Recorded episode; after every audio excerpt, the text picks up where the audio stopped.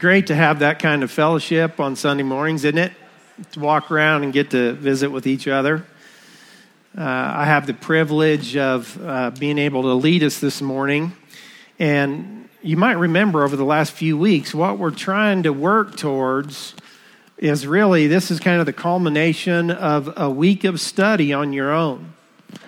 You guys know where we're going to be at. We're in 1 Corinthians chapter 3 today. And our desire is that each one of you will go through that passage of Scripture all during the week and glean what you can by God speaking to you through the Holy Spirit. And then when we gather together on Sunday mornings, it's, it's kind of like, all right, we're anticipating uh, God kind of capping off that lesson before we go into the next one. I think it's uh, fantastic that we can also uh, stop to think that there are other gatherings, not only here in our town or our, in our area, but all over the earth today that are opening God's Word to seek the King of Kings and the Lord of Lords. And that's awesome. We're just one part of that here. And so uh, before we get started, Let's go to the Lord in prayer and just ask Him to bless our time. Father, it is it's a great privilege to be able to gather together as your body. Thank you, Lord Jesus, that we live in a nation where right now we can gather in freedom. Lord, that we live in, in this town where we can walk into this building, sing praises to you, have fellowship together, not be held back at all. God, that we can worship you.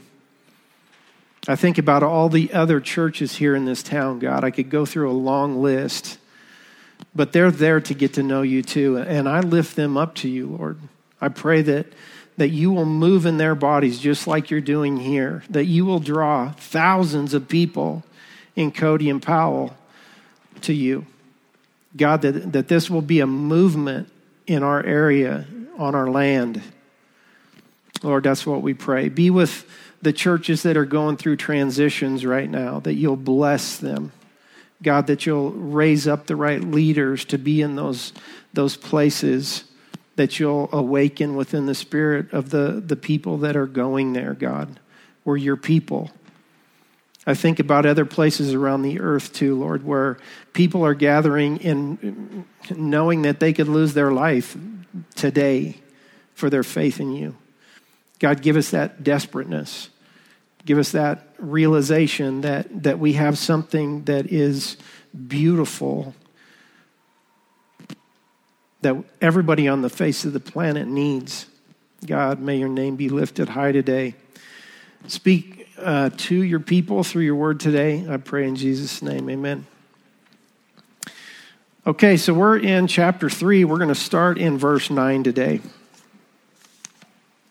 You might remember last week Greg uh, sharing that uh, each one of us uh, are kind of like farmers in a way. We plant seed, we do those kind of things, and other people might come along and water uh, on the, the seed, but it's God that brings the growth. We're going to continue with that idea this morning. Because he went so long with the announcements, I got to condense my message a little bit, which is all right. I'm kind of used to that. For we are God's fellow workers. You are God's field and you are God's building. Okay? We're not solo people out there just doing our own thing. We are God's people doing work. And I, I, don't know about you guys, but I am so excited about what's going on here at Outpost. I don't know if you guys have prayed uh, during your lifetime that, that we would experience a movement of the Holy Spirit. That's what's going on here. And we have to understand that. There's marriages that are getting healed. There's relationships that are getting healed. There's people that are just saying, hey, I'm all in. That's awesome. That takes a work of God to do that. And that's what we're going for here. And that's what God wants for us. Paul says, according to the grace of God, which was given to me as a wise master builder, I have laid the foundation, and another builds on it. You might remember back in chapter 2 where Paul says, Hey, when I came into your city, I didn't speak all these eloquent terms and try to win you over by man's wisdom. I spoke Jesus Christ. And that's what we want to do here. We want to speak Jesus Christ. When, when we hear of young people or some of the, the older people like us where we're sharing Jesus with people, we don't have to get caught up in all those other things. Let's speak Jesus. That's the foundation that Paul is doing here. And to lay that foundation, what, what happens if we try to lay some other foundation? There's quite a few builders in here, right? I mean, people who have at least done some building or are builders. And it's pretty important. Actually, it's absolutely important that the foundation is done well. Right? What happens if the foundation is not very good? The whole building on top of that is going to be a battle. It's going to it's not going to work out the way uh, that it would if the foundation was good and laid well. And yet, oftentimes, the world is trying to build a different foundation for us and to say, build on top of that.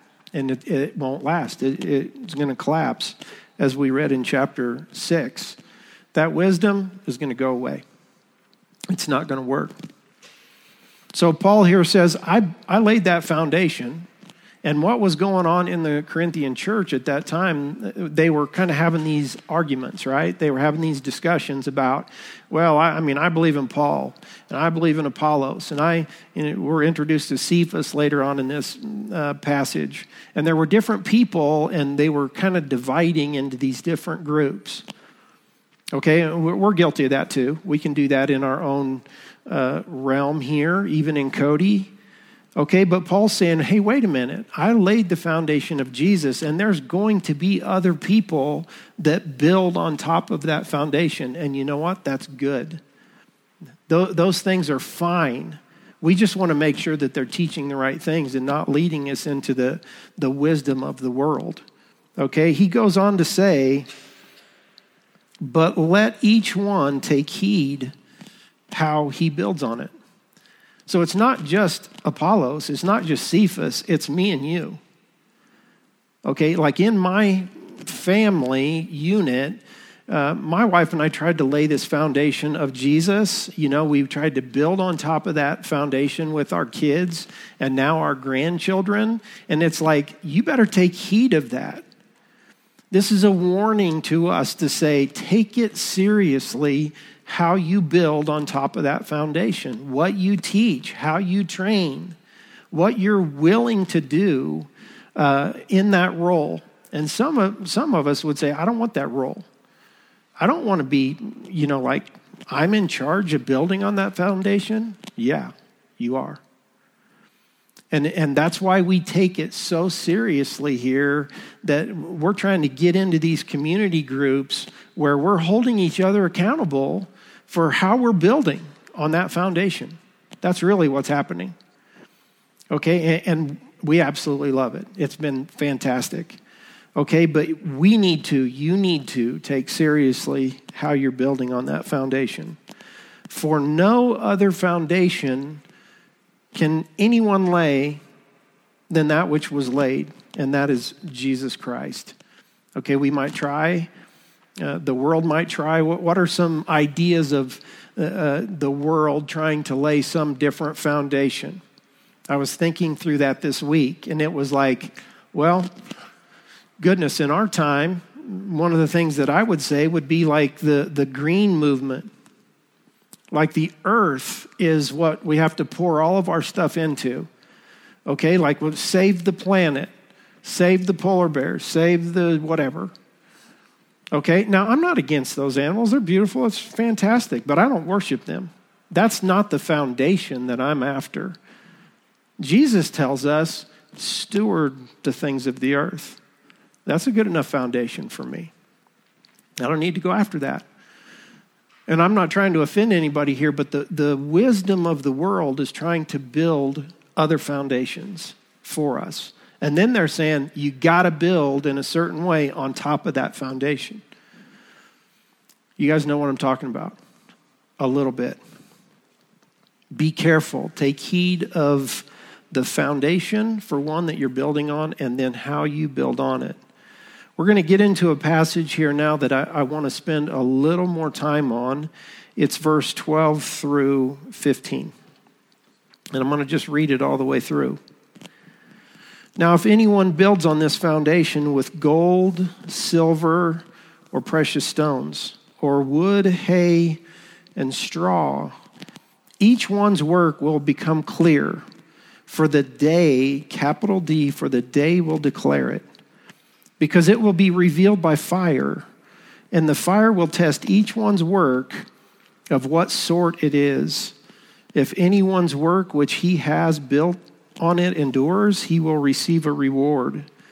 If anyone's work is burned, he will suffer loss, but he himself will be saved, yet so as through fire.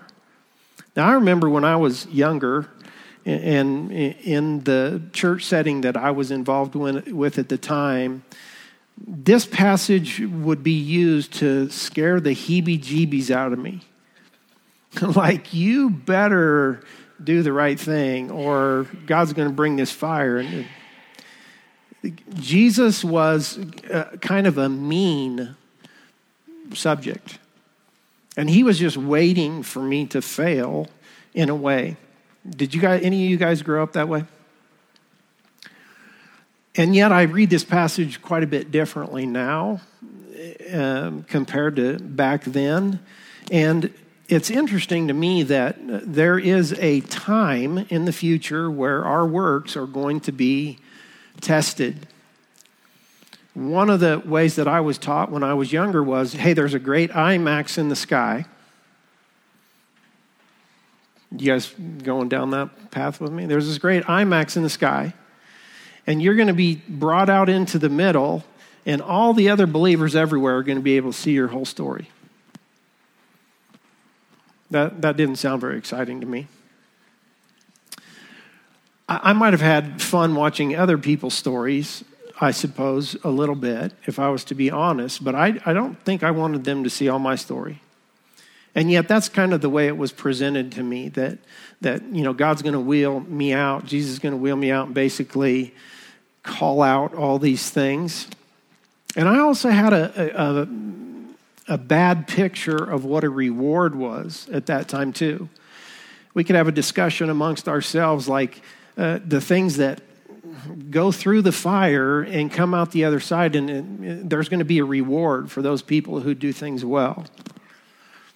And so, I, my interpretation of reward when I was younger is different than it is now. Because you know, back when I was young, I'm I'm playing t-ball and baseball and sports and getting all these trophies, and I'm kind of thinking about these rewards. Like, you know, Jesus is going to give me this golden crown or a trophy or something along that line.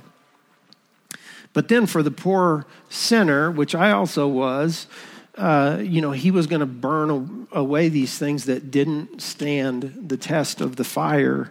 And um, I would feel this deep sorrow. And, and it's interesting now as I, I, I've matured and I look at this passage, I look at it a lot different. I don't know about you guys, but I see Jesus with a bunch of believers. And, and there's this, I, I think we're both in process of this happening and something in the future. Okay, like there's things that I want him to burn away from me right now, works that don't mean anything. How about you? That's part of what we're talking about with regen and those things is that, oh God, there's still things. I mean, I want you to come in and get rid of those things. Okay? The trophies are not what I'm after now. So, what's, what's the difference here? I look at a couple different things. Number one, the building materials. We got gold, we got silver, we got precious stones, which are really more permanent in their, their application. I think that there's this building material that is more eternally focused, things that are going to last. Okay, and then there's another side to it that we have wood, we have hay, we have straw, we have these things that can also build upon the foundation of Jesus, and yet they're temporal or earthly in their application.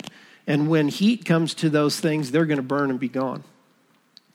We can get caught up in those things in this story, but the reality is this all the people in this story are going to be saved. Isn't that awesome? Like, it's not like Jesus is like, oh, you did too many bad things. The fire, yeah, you're, you're too damaged now. You're not going to get in. No, you will be saved. And I love the, the picture now that I have in my mind where I see the day who's Jesus now saying, hey, wait a minute, I'm going to proclaim over you what I've been waiting to proclaim for all of eternity. You're mine. That's a way different picture. It's not casting you aside or being mean. It's like, I've been waiting for this. Uh, thank you for building on my foundation during your time on earth. Here's, here's your reward, whatever it might be. Or it could be like, oh no, like I made choices to build with the wrong materials on, on during my time on earth. And, and but now I see Jesus, and I mean, I have a sorrow that I wasted so much time and energy on things that were temporal for my king. And yet, you know, back to the, the person with the reward. What are we going to do with our reward? Let's say it's a golden crown. You know, we get this picture of the golden crown, like, yeah, he's going to give me a crown. Like, why do I need a golden crown?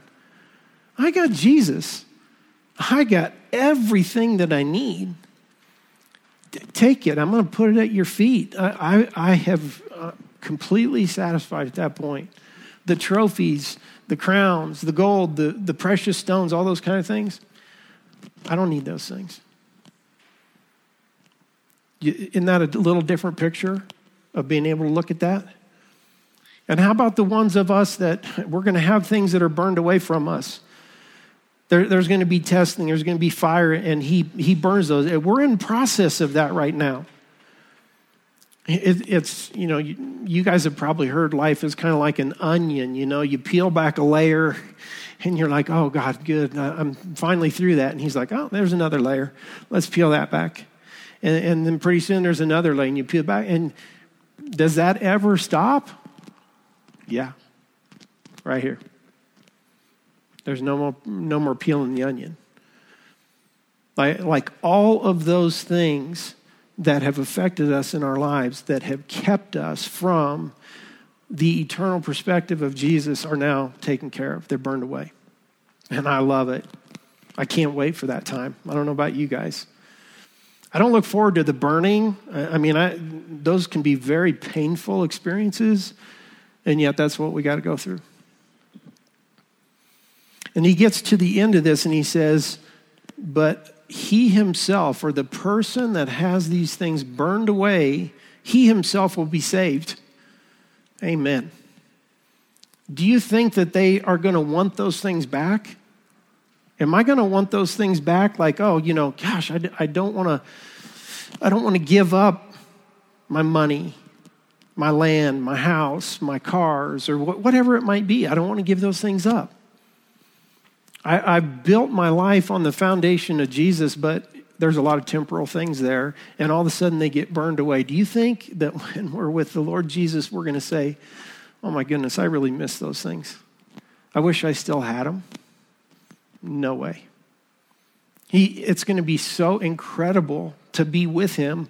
It, it, the awe, the beauty, the fulfillment, the, the no sin nothing separating us from God in that moment.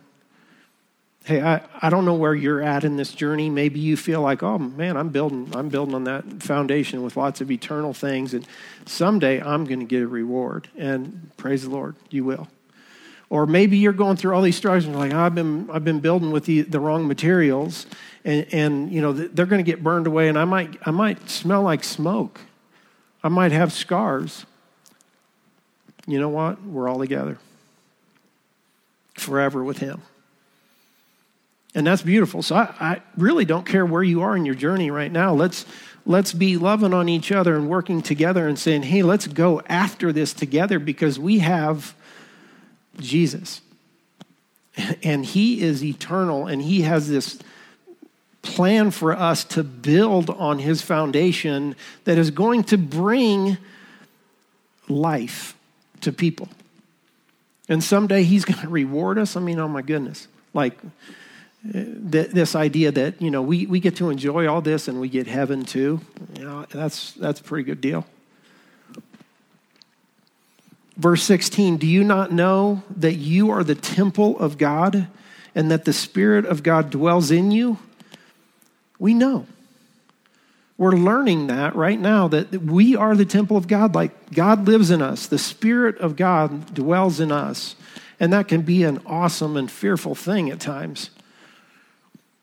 It can be a beautiful thing at times. And we need Him all the time. If anyone defiles or destroys the temple of God, God will destroy him. Wow, that is that's tough. What was going on in the Corinthian church, and we can read a little bit more about it in chapter 5, was there was sexual immorality all in the church. People were going to the temples of prostitutes and, and having sexual immorality with other people out, and they weren't dealing with it in the church. And Paul's trying to address some of these things. We're going to address a lot of things in Corinthians. That's just the way that is right now. But it's for us too. Like, what immoral behavior do we have in relation to, to Paul saying, You're a temple of God? You hear Greg saying it all the time, other leaders saying it all the time. This really isn't the church gathering. You're the church, you're the temple of God. You have the Spirit dwelling in you.